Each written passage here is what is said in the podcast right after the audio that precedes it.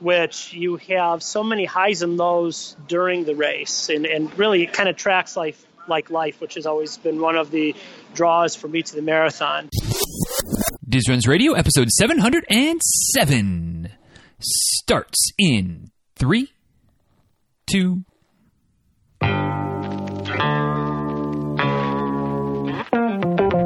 Welcome back to Diz Runs Radio, where I talk with runners from all corners of the running world about running, life, and everything in between. I'm your host, Denny Krahe, and it's just about time to head out the door for an easy run and a great conversation. So if you're ready, then I'm ready. Let's get started.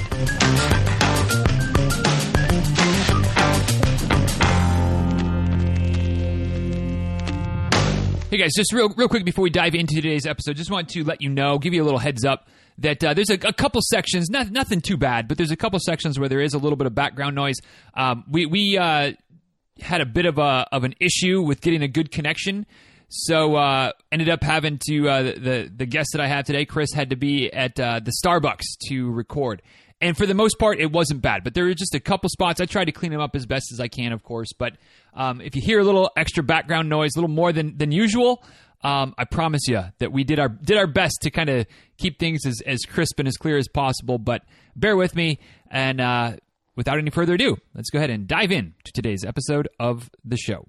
Hey guys, my uh, guest today is someone that uh, has had plenty of success in his running career, and while he still definitely runs regularly, uh, he's now doing quite a bit to help other runners in the pursuit of their running goals as well. So, as a, as a runner, today's guest is a two time Olympic trials qualifier.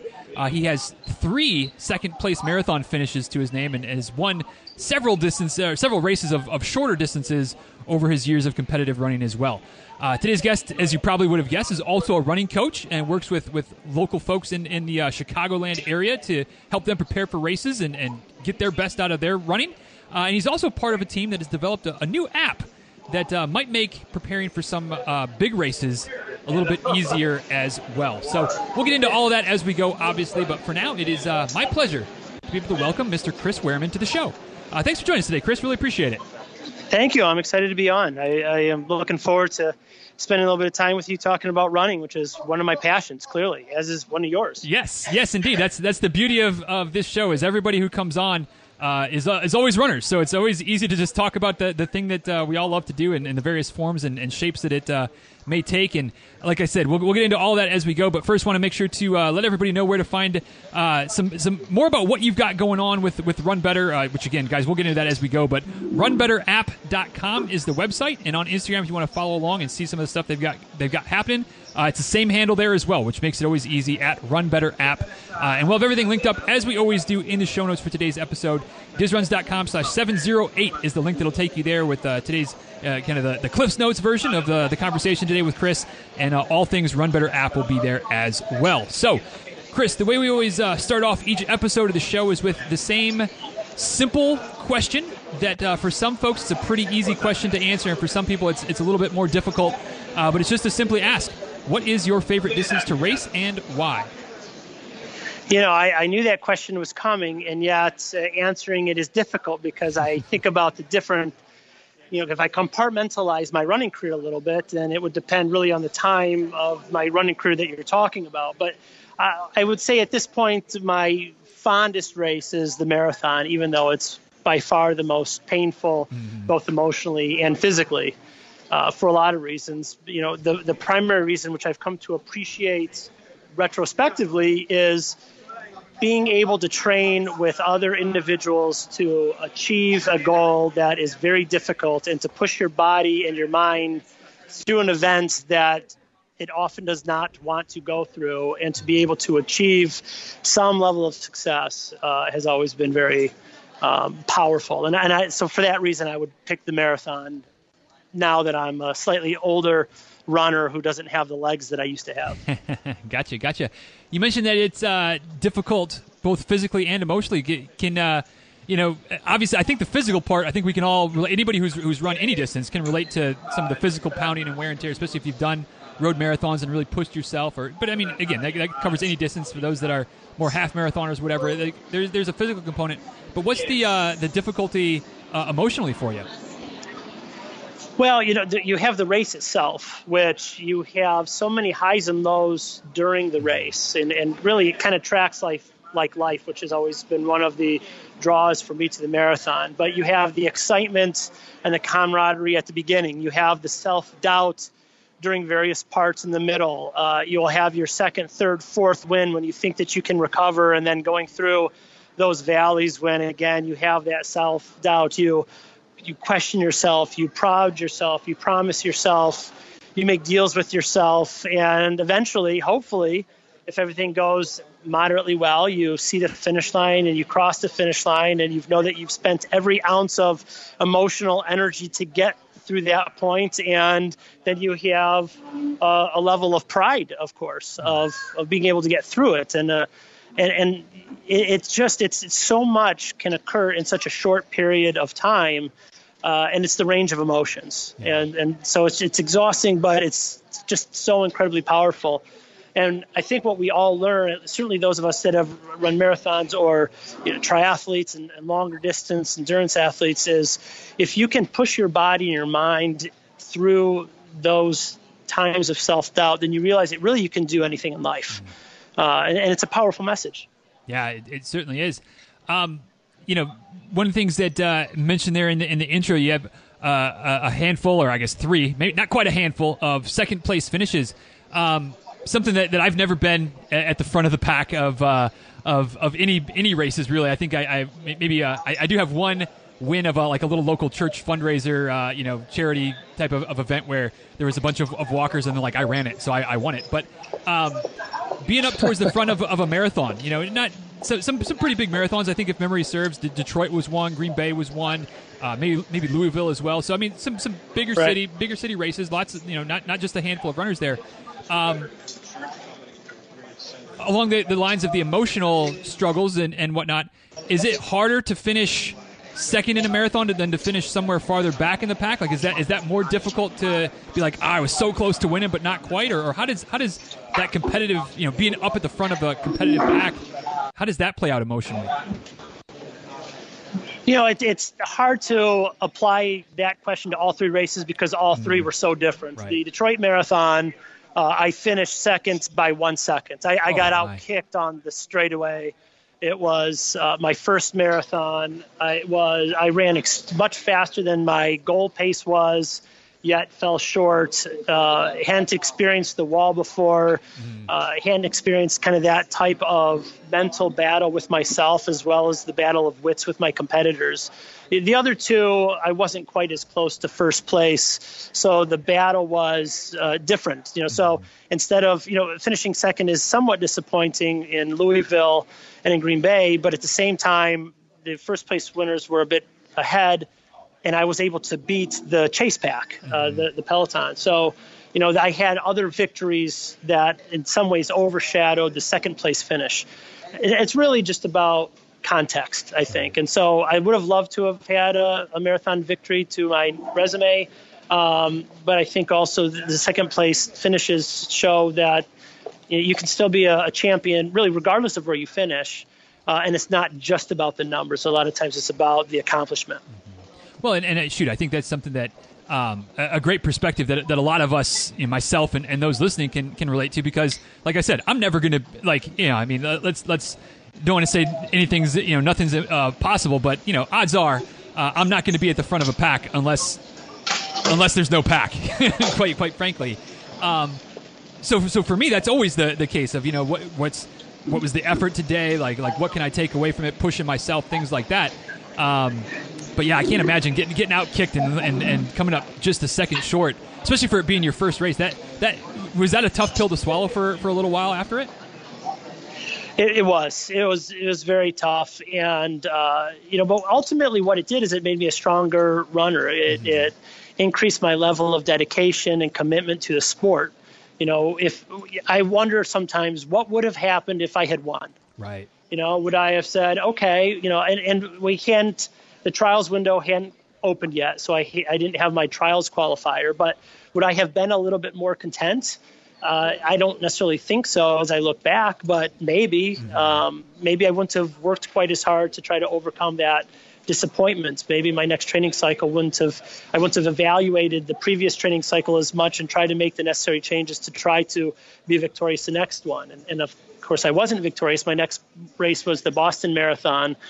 Uh, in 2002, uh, and I did qualify for the trials that day. I, I finished 22nd overall. Uh, did not run as fast as I did in Detroit, and and realized, you know, you you just keep you have to just keep making adjustments to try to be as good of an athlete, the best athlete that you can be. Um, so I, it was a tough pill to swallow, but I think ultimately it prolonged my career. It, it, really each setback has prolonged my career because it's kept me engaged in the sport because I'm not satisfied. Right, right. Um, wow, that's that's a, that's a great way to, to think of it.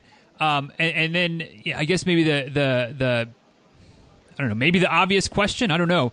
Um, so you know, you, you kind of stopped running competitively, I guess, from from what I gathered on the website in in 2008. Um, what was what when you made that decision to walk away? What was you know again walk away from the competitive side of running? What was what was the the impetus of that decision?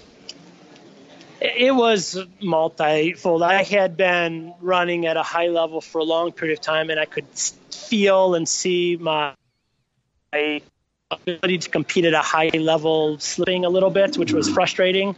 It was recognizing that as a quote unquote professional athlete and a professional runner, it was never going to be uh, at a level that I was going to be able to support myself and my family. Mm-hmm. So I had to really start focusing on my career and looking at my career long term as opposed to just a job. And it, it was time as I was in my early 30s to start um, having a family. And I knew that there was really no way to be able to run 120 plus miles a week and travel and have a family and be able to participate in a meaningful manner, knowing myself. Mm-hmm. Just I was too focused and too driven on the running, and and I knew that um, it would have just been a difficult emotional balance for me. And so, uh, being able to just walk with the competitive side to be able to then take that focus and shift it onto other necessary aspects of my life was really the right decision. And so uh, I, I, it was a, it was the right time, and I think that made it easy. And it's, it's interesting. You watch professional athletes, and you let them walk away at certain times, and you know, once you achieve a certain level of success, and you're not sure you'll be able to do it again, uh, you say, I'm gonna, I'm gonna walk away on top, or as, as high on the mountain as I can, and I'm just going to enjoy it. Mm-hmm. And that's what I was able to do. Gotcha, gotcha. Do, do you does, does any part of you miss the, the competitive side of, of running at this point, or are you pretty, you know, ten years ten years removed, pretty content with, with how life is at this point as far as running relates to your life? I am. I do miss it. I miss I miss the competitiveness. I miss uh, being in a race and being able to break other athletes, which was always one of the fun parts. I miss uh, training at a high level with high, lofty goals. Um, but I, I still train with some guys, and we do we meet once a week and do tempo runs. Uh, we meet another time during the week and we do fartleks or speed workouts. So I don't need the races necessarily to be able to uh, get some of those endorphins and have the camaraderie. So I don't miss the racing itself. I would absolutely miss the running and the training if I were to pull away from that. So I, it's a good balance. Right, right. Um, when when you uh, again, like mentioned in the in, in the uh, intro, there you had a couple times that you'd qualified for the Olympic trials. Um, what, what's it like to to uh, toe the line at a race where you know if, if things fall your way and, and you know the right you know you have a great race that you have a chance to represent the United States at the Olympics. What, what's what's that feeling like going into a race like that?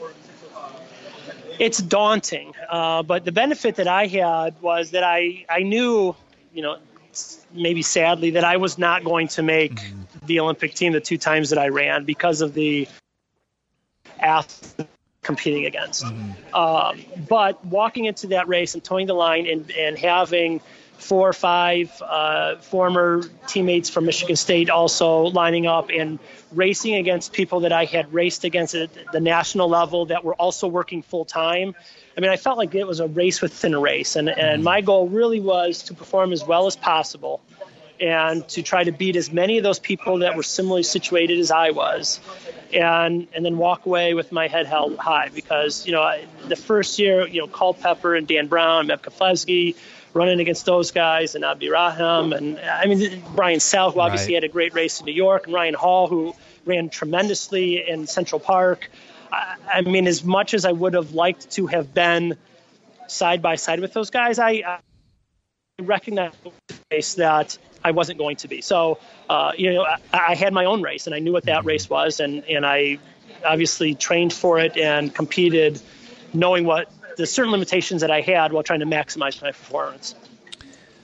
With, with with that kind of mindset or with that thought in mind of you know yes it would be nice to to race with these guys but realistically you know it, it, it is it is what it's going to be like you said the race within the race.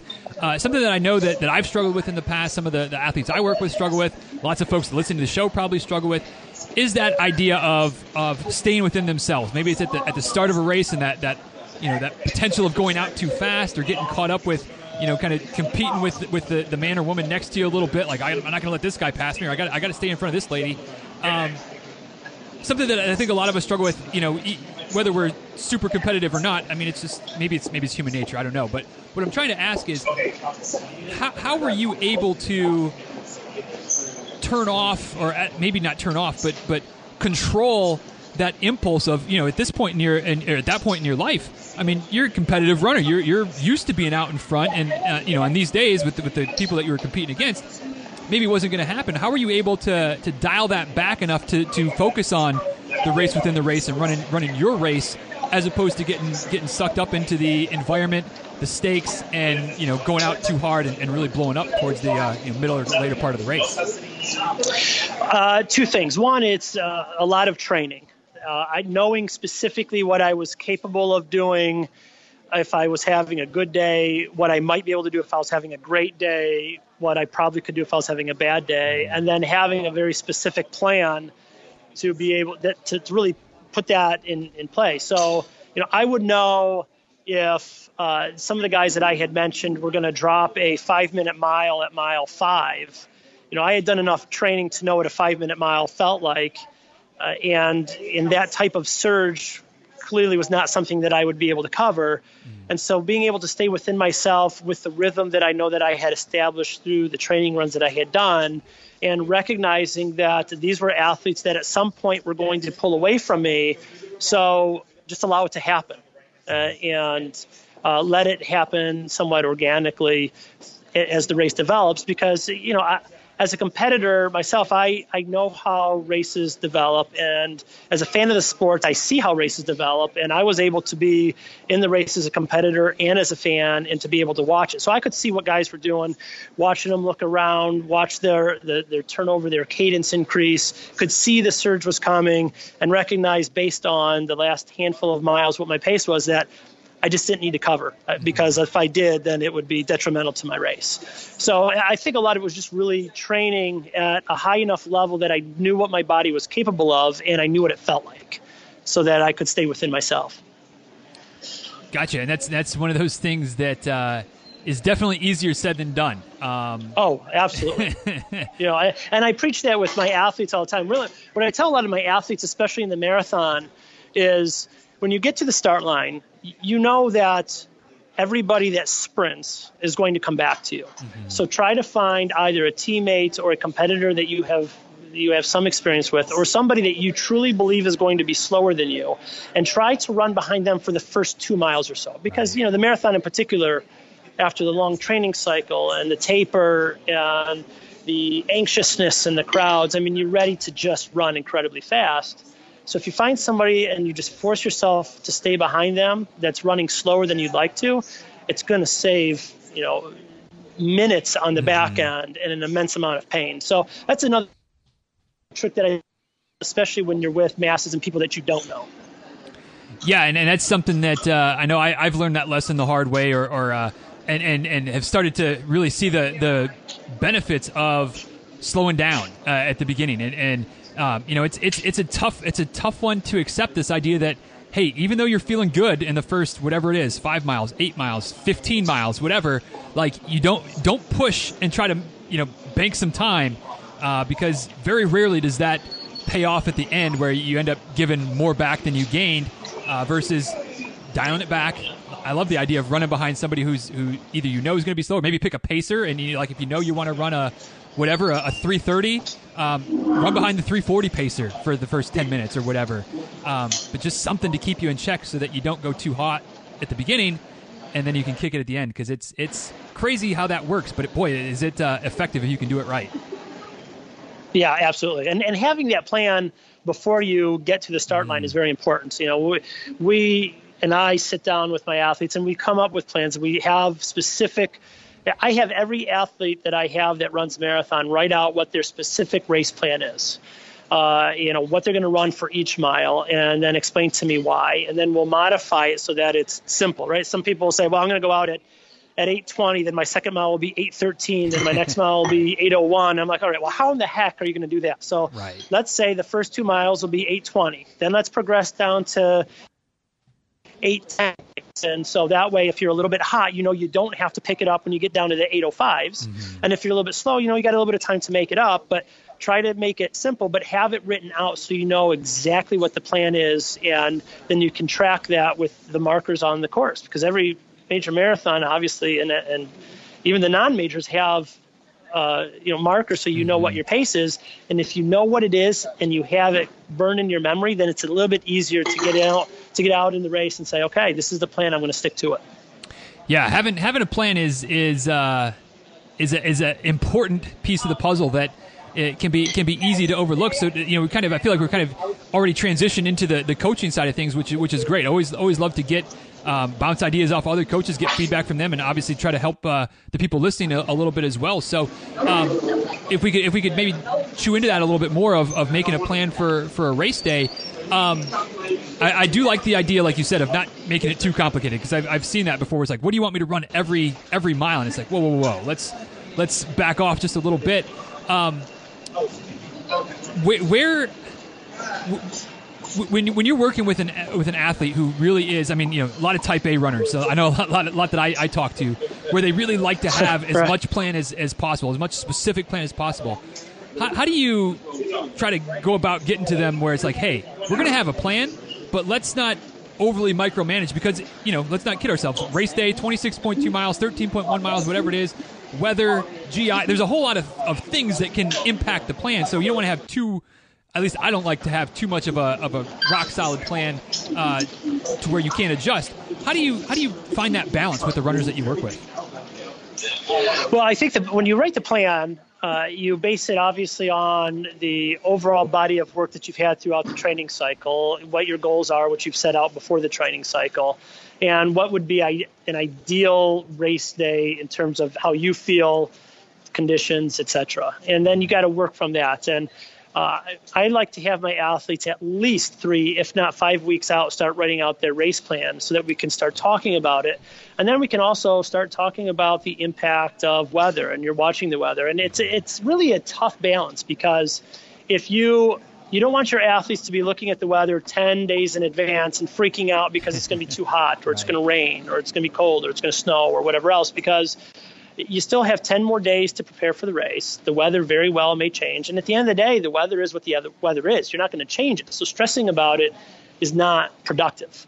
Um, and if you, I, th- I feel like if you talk enough about the plan and you talk enough about the training, then most athletes can accept and are already prepared for what to do under certain weather conditions so that if you have to have a a quick touch base the day or, or two before the race based on weather conditions, they've already accepted that they may have to make some modifications because it's not a foreign concept to them. Mm-hmm. So it's really about discussing those types of things way before race day so that they understand it's at least a possible outcome that they may have to tweak their race strategy based on uh, factors that, that they may or may not be able to control on race day.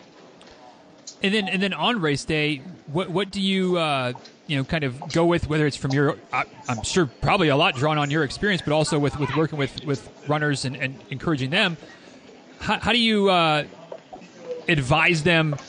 Obviously, it's going to be a case by case situation, but in general, to adjust mid race because that's something that uh, is is is is tricky because you know the weather the weather changes, how your body feels changes. Um, you know, assuming that everything goes well with with the the training and that you have a good plan in place, I still feel like more often than not, you know, one of my, my favorite quotes is from Mike Tyson. You know, everybody has a plan until they get punched in the face.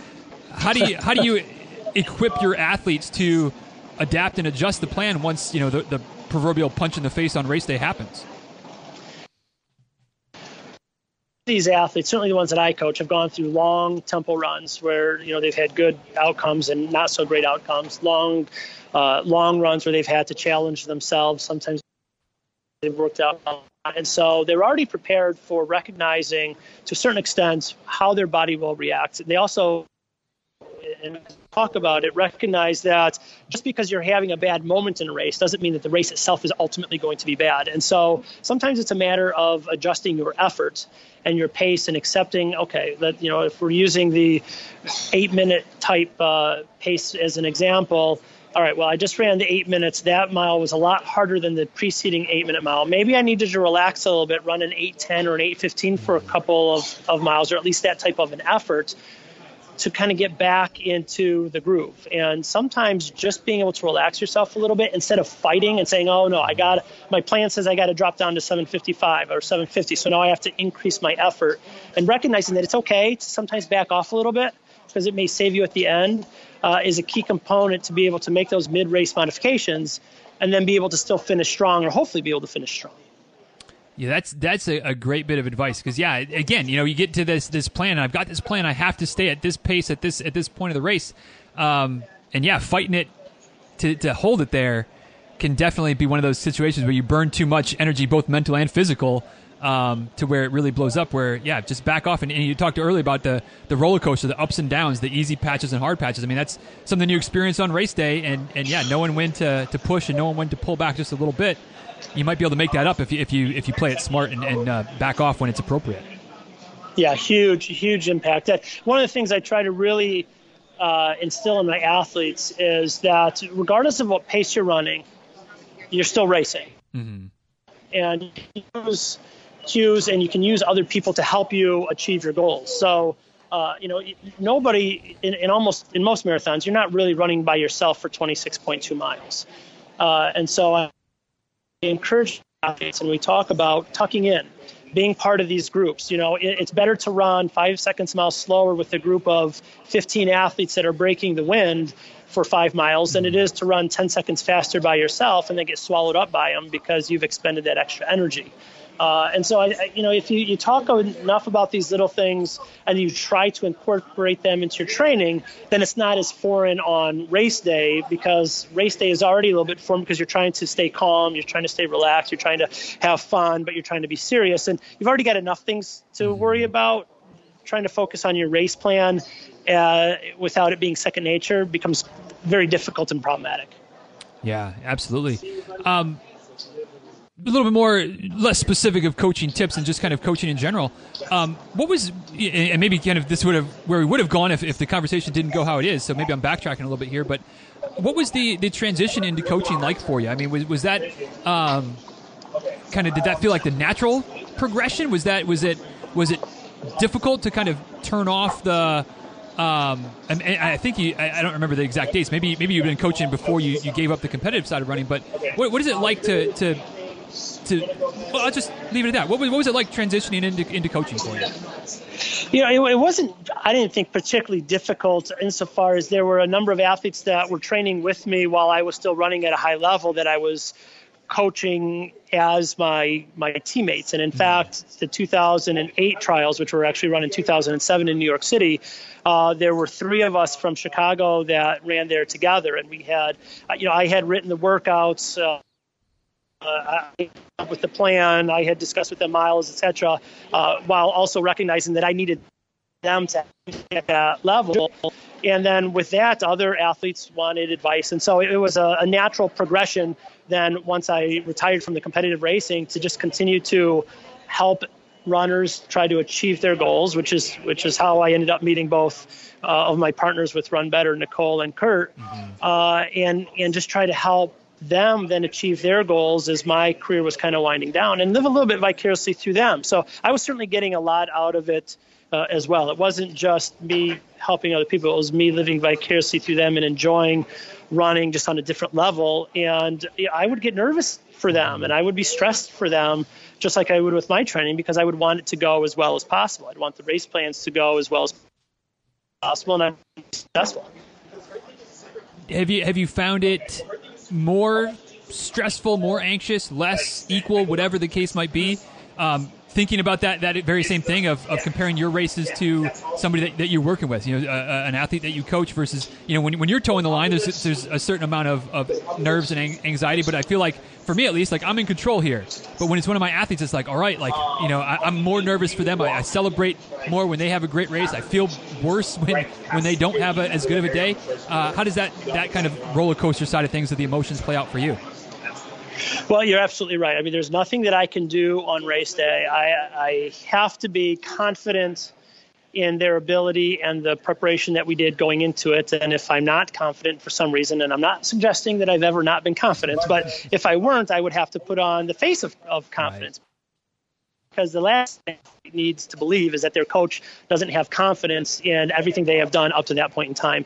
And the other thing is, it, and you know, I'm sure all of us have heard it from our parents, right, who have said, "Do as I say, not as I do." Mm-hmm. Uh, and so there's a little bit of uh, disassociation insofar as I know what my athletes are going through because I've been there. But sometimes I just have to remind them, you know what? Just stop listening to yourself and listen to me.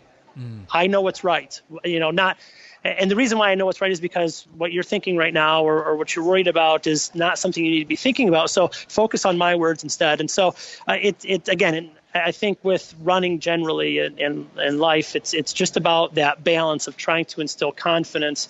And you know, but it is hard. Like you point out, I, I can't do anything when we're out there. I mean, I can cheer for them. I can give them tips. I can uh, hope that all of the conversations that we have had will uh, will resonate with them in the race. But you know, then I just have to wait for the results, and it, that's tough sometimes. That's really mm-hmm. tough. Mm-hmm.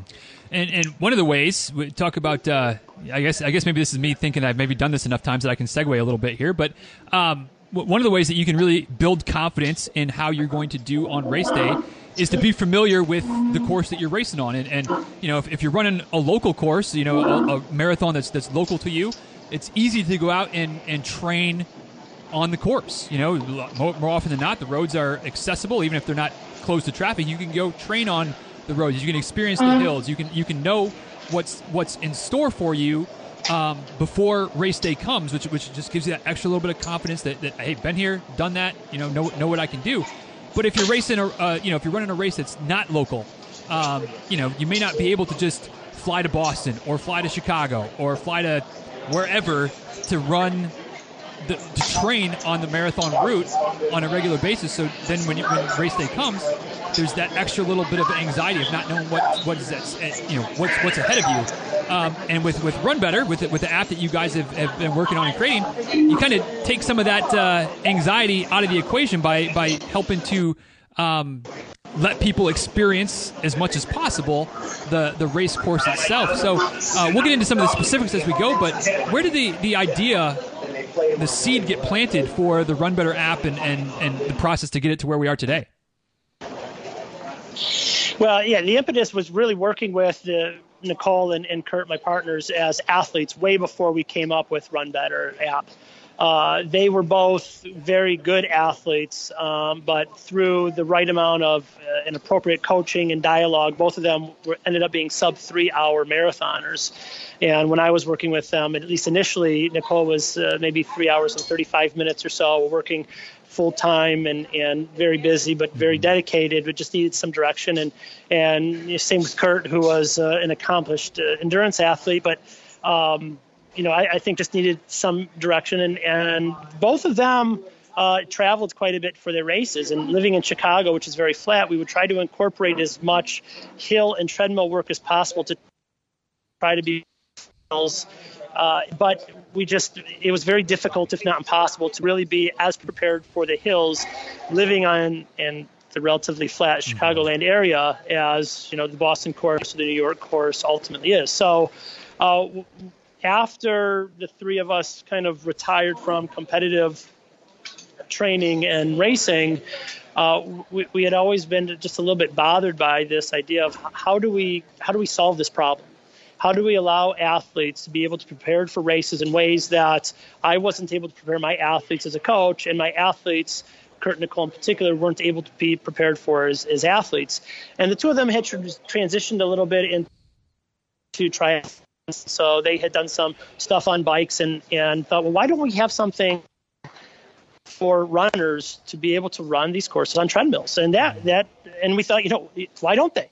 And if they don't, let's solve that problem. And that's really how the Run Better app came about is solving this problem that we were not able to solve when we were coaching and running so that other people could be prepared, uh, especially if they're they're in areas such as Chicago where you're dealing with flatlands or snow or you know people are training for Boston uh, or, or, just want to, to mix up their training and, and not just get on the treadmill and be bored. Mm-hmm. Uh, so there's a lot of great uses with the Run Better app and, and we wanted to bring that athletes uh, because we are them and mm-hmm. we want others to experience it in a way that's meaningful as we were.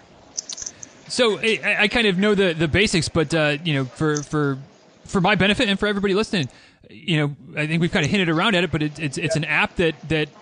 Well, I'm gonna. Why don't you just explain exactly how sure. it works? So, so somebody gets gets the Run Better app. They're on their treadmill. Uh, they want to run New York. What, what what happens here? How does this work out? We've made it as easy as we possibly can. So you download the, the Run Better app and you select the, the New York City course. We've broken up our courses and we have marathons, half marathons, and then some marathon sections of both Ironmans and half Ironmans uh, into four mile segments so that you can run any one or multiple four mile segments in whichever way that you want to run them. So you could run the first four miles and the last four miles if you so chose. Uh, and then you select the on the app the pace that you are going to run on your treadmill. You then turn on your treadmill and s- select the pace that you're going to be running, and the app will tell you when to adjust the incline based on where you are on the course, based on the speed you're running. So the adjustments will be different for people that are running a 10 minute mile uh, compared to those running a five minute mile, because obviously five minute milers are running right. twice as fast.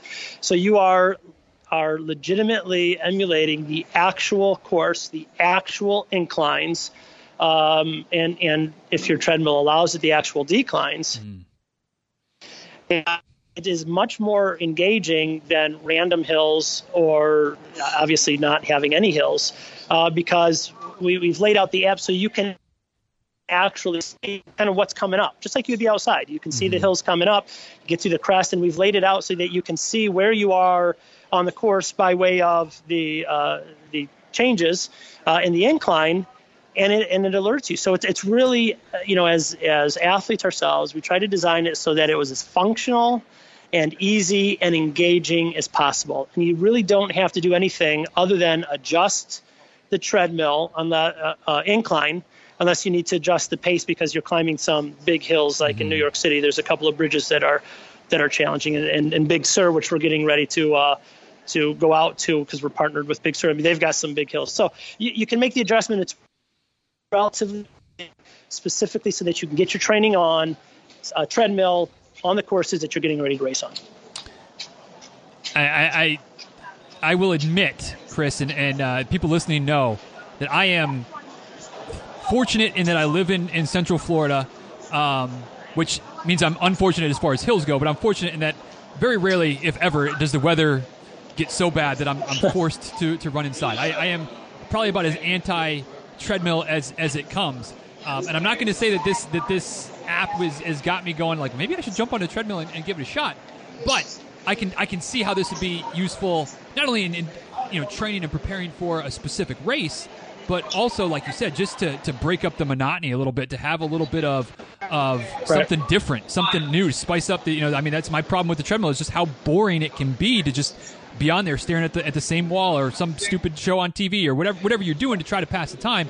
Boy, it, it eats it up. So it sounds like this is really a nice option have you have you gotten i mean as we're recording this we're kind of hopefully coming out of finally out of out of winter of 2019 with the polar vortex and all that kind of stuff have you gotten some some feedback from people who've been forced on the treadmill and and have been using the app and like my gosh this has been a, a savior for me yeah we've gotten just a ton of of positive feedback uh, athletes who want to experience other courses, athletes who can't get out because of the weather, uh, you know, athletes, and I've coached some of them myself who who have young children and maybe can't leave the mm-hmm. house for various right. reasons. to be able to engage in their training in a more meaningful way and to prepare for some of the challenges. I mean, we, you know, right now the uh, Boston course is free, so people regularly are jumping on the Boston course, uh, and they're experiencing Heartbreak Hill. Mm. You know, everybody talks about Heartbreak Hill, but you know, it, it, it, not many people are able to just fly out to Boston, right, and then drive out to the, the course and then run that hill over and over. But you know what? You go to your gym, you jump on your treadmill. You know, a lot of offices have, have treadmills, so there's accessibility. You have the ability now to run Heartbreak Hill. You have the ability to run other courses that you're training for. Uh, we all the the world majors are on there. Uh, we've got uh, some some smaller races that have uh, very challenging hills maybe people are getting ready to run the New Zealand Marathon. You know, maybe they just want to have the challenge of running some big hills so that some of the smaller hills at other races are just not as challenging. Mm-hmm. Uh, so, you know, what we did when we designed it is the three of us as athletes were like, well, what, what would we want? Not what do we think other people would right. necessarily want, but what would we want as athletes? Because if we're not going to use it, then what's the point? Mm-hmm. So that that was our our focus, and and other athletes you know their feedback uh, is is really spot on. I mean, you can tell that they are looking at it the same way that we are as a tool to supplement their training, not necessarily to replace their training, but to supplement it. Right, right. Um, you mentioned that, that the, the Boston course right now is, is free. What? Yeah, I, I'm, I'm sure people are listening to this going, all right, what's what's you know what, what's the what's the cost? So let's let's let's just address that right here, right right out in front. What's what's the cost of using the app for people that are interested? The, we have a monthly subscription fee uh, of just under five dollars. The app itself is is free to download. Uh, subscription free fee does is it gives you access to all the other courses. Okay. Uh, so Boston is, is free right now, but the other courses that we have on there uh, that I've identified before are accessible. And then it keeps track of all of your various uh, runs. So you can keep track of what runs, what courses, what segments of the runs that you have done.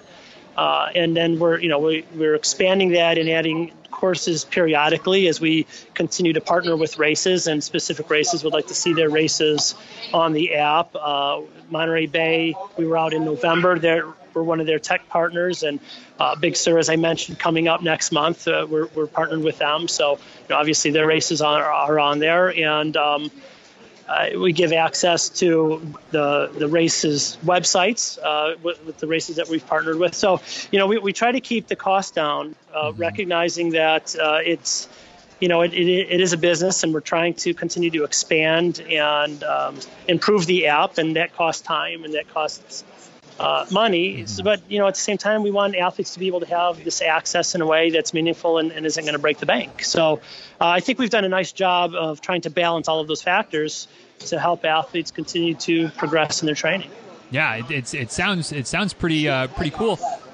One, one thing that another question that I had when you were explaining uh, kind of how it works and, and you know you can see what's coming. Is it is it like video of the actual course itself, or is like is that is that a component of of the um, of the app?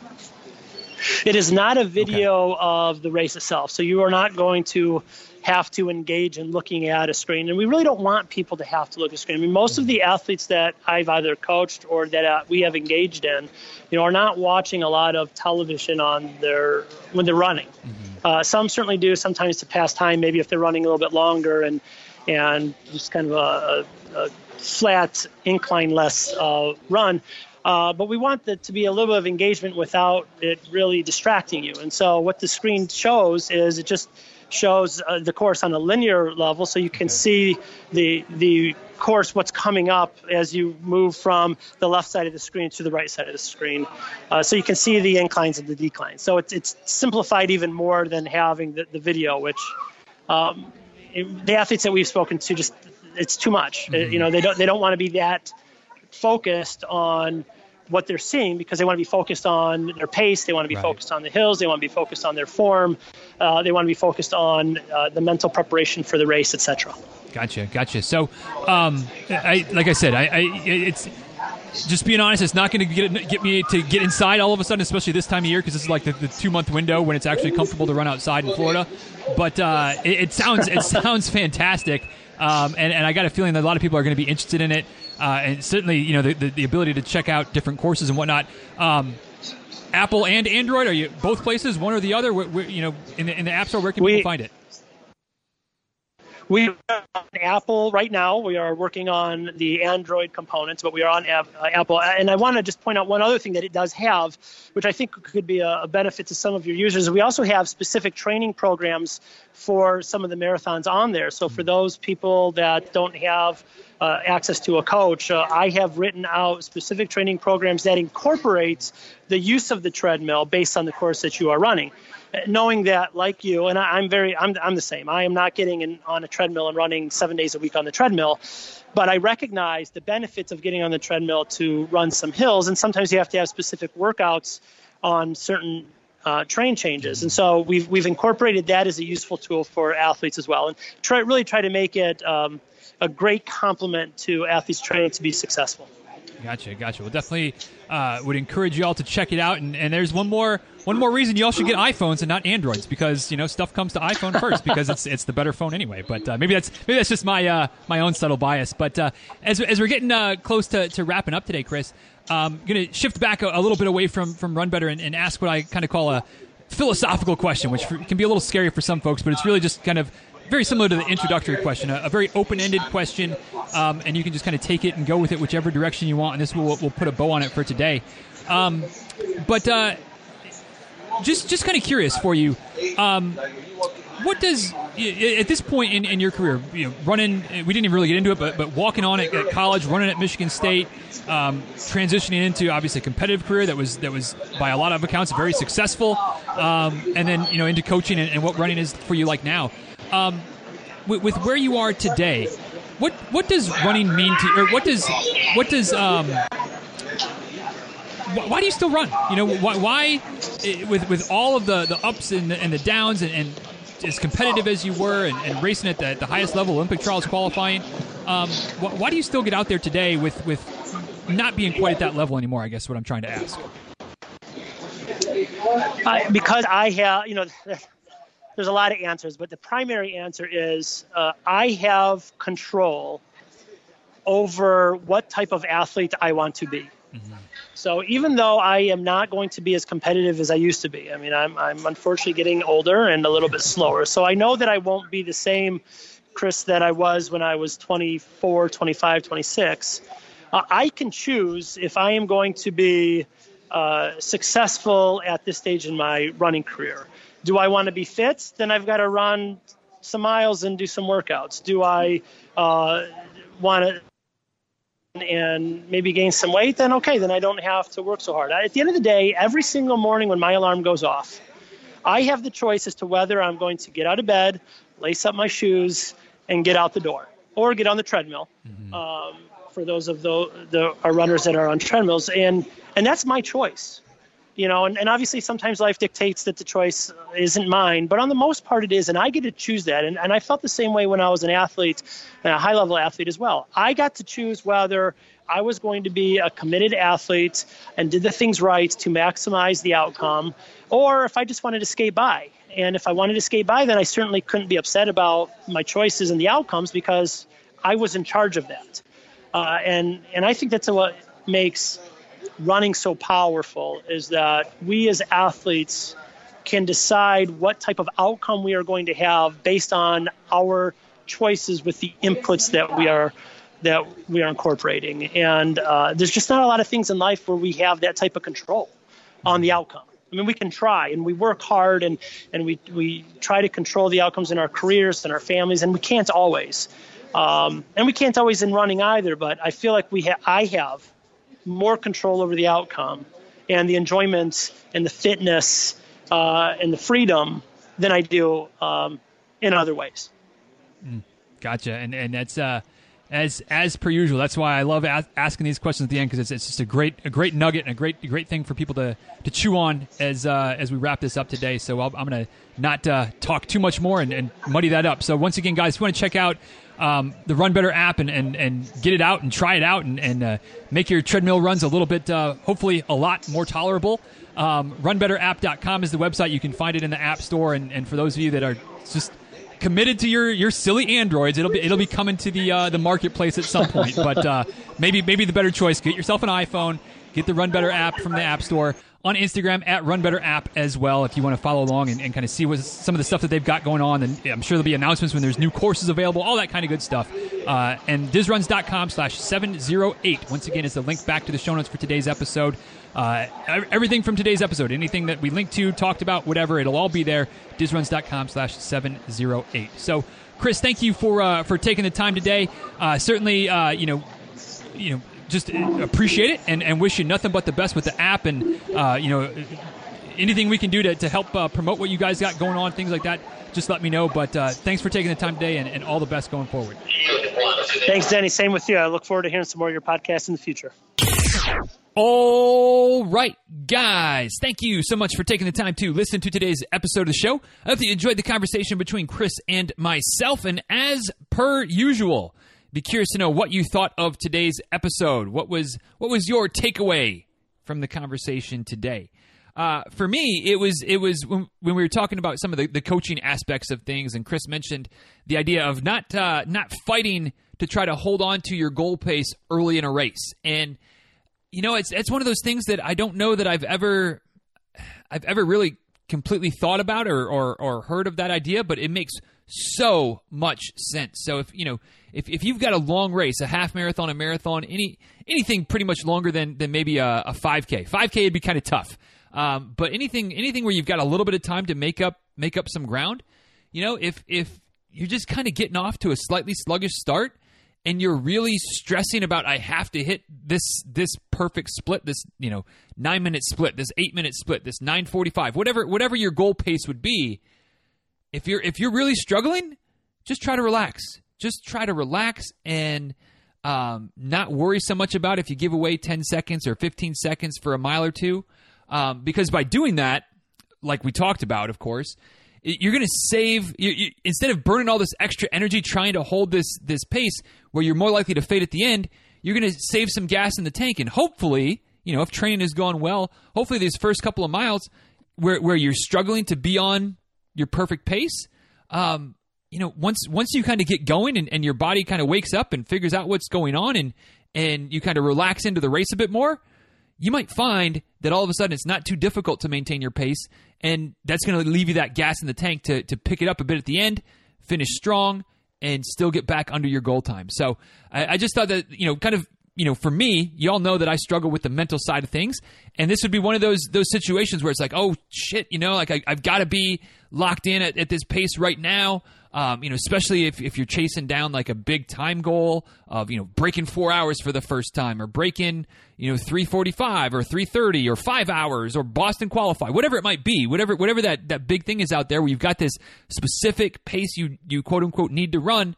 If it's not working in the first couple of miles, try to try to breathe, try to relax, and see what happens. And and uh, you know, I don't know about you, but I know for me, there's been several times where you know it starts off or a run starts off um, especially even with me and my heart rate training. You know, it starts off and the heart rate's kind of high, um, maybe not over my limit, but it's just kind of higher than I want it to be, and it's a bit of a struggle, and like I'm, I'm kind of running slow. And then all of a sudden, you know, a couple miles later, I look down and I'm I'm a minute faster, and my heart rate has gone down. You know, and it's just that's just a, an example of how you just relax into a run, your body starts to to figure out what's going on, and lo and behold, you know, things start to, to move a little bit better. So, um, don't get so locked in. At least I'm going to try not to do this. I'm going to encourage you maybe as well. But this was why it was my takeaway.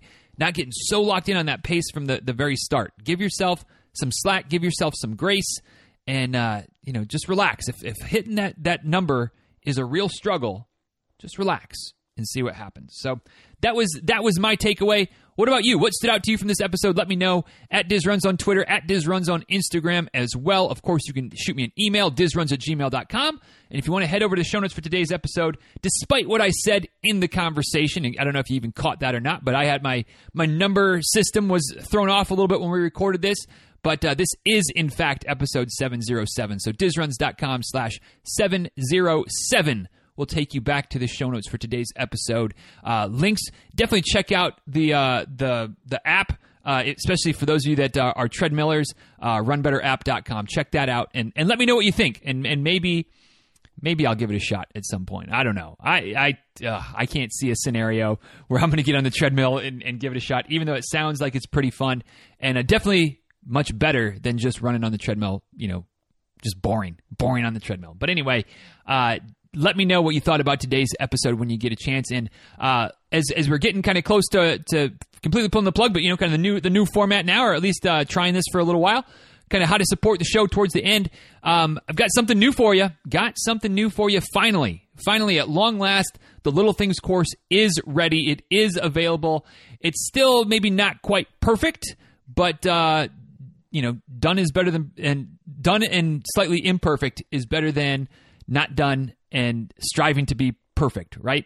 Um, so get it out for you. Right now, there's four units available. I'm definitely planning on adding another one down the road, but it's not. It's I'll be honest, it's not going to be a number one priority. But right now, the units that are available: diet slash nutrition, cross training. Uh, uh, stretching, foam rolling, soft tissue massage, that type of thing, kind of recovery type of stuff and sleep. Those are the four units that are available. Would love for you to check it out. Let me know what you think. Uh, dizruns.com slash little things, L I T T L E T H I N G S, dizruns.com slash little things. Check it out and let me know. And uh, like I said, there's still a, there's still a little bit of polish and a little bit of shine that I need to put on it. A couple of, of things that I still need to address. Um, nothing nothing major quite possibly nothing that you're even going to notice, but uh, maybe you will. I don't know. Let me know. But let me know what you think overall. And if you like it, I've got some plans for some other courses coming down the pipe. Um, probably not in coming weeks, maybe in coming months, but certainly before the end of, of this year and, and beyond. Um, I've got a lot of ideas for courses to, to create if you like them. Um, obviously, I, I, hope at least you'll, you'll agree that a lot of work went into this one when you get in there and start poking around and, and checking it out. Um, and, and so if I'm going to do a lot of work, I, you know, I, I hope that you enjoy it. I'm not going to do it if, if there's not, uh, if it doesn't seem like it's beneficial for you. But the course is free. Just FYI, there's there's there's um, you know it'll put you on the email list if you're not already there. Uh, there's some affiliate links in there, lots of affiliate links in there. So that's way you know you can kind of support uh, the creation of these these courses. If I want, if I'm going to keep them free, obviously gotta gotta you know have a little bit of something for the the time and effort and energy that goes into it and the equipment. Um, but we can do that on the back end and in ways you know the affiliate stuff doesn't even cost you a, a, penny. You know you just you know get some stuff from Amazon or get some stuff from wherever, um, and it, it, supports supports the show, supports the courses, things like that. Um, of course, all the other ways that you support the show, Patreon shares, all those types of things, they all work for the course as well. So you know the, the I've got I've got some big plans. Uh, just got to keep taking things one step at a time and, and, get there. So this is this is the first domino has officially fallen. Dizruns.com slash little things. Check it out. Like I said, let me know what you think, what you liked, what you didn't like. Um, there's going to be some subtle changes over the next couple of weeks on that probably, but again, nothing nothing too major, nothing that I'm going to hold off on. You get in there, you check it out, let me know what you think. But uh, that is it for today. Uh, thank you guys for listening. Thanks for the support. Thanks for all you do to keep uh, keep things going. Happy April Fool's Day! If you're listening to this on the day the episode comes out, this is and th- that wasn't some clever try to be a clever plank or prank on, Diz. Uh, wasn't trying to be some clever cleverness with the show note debacle either. That was just uh, that was just a, a gaff on my part. Um, but uh, hope you had a good a good start to April, uh, new month.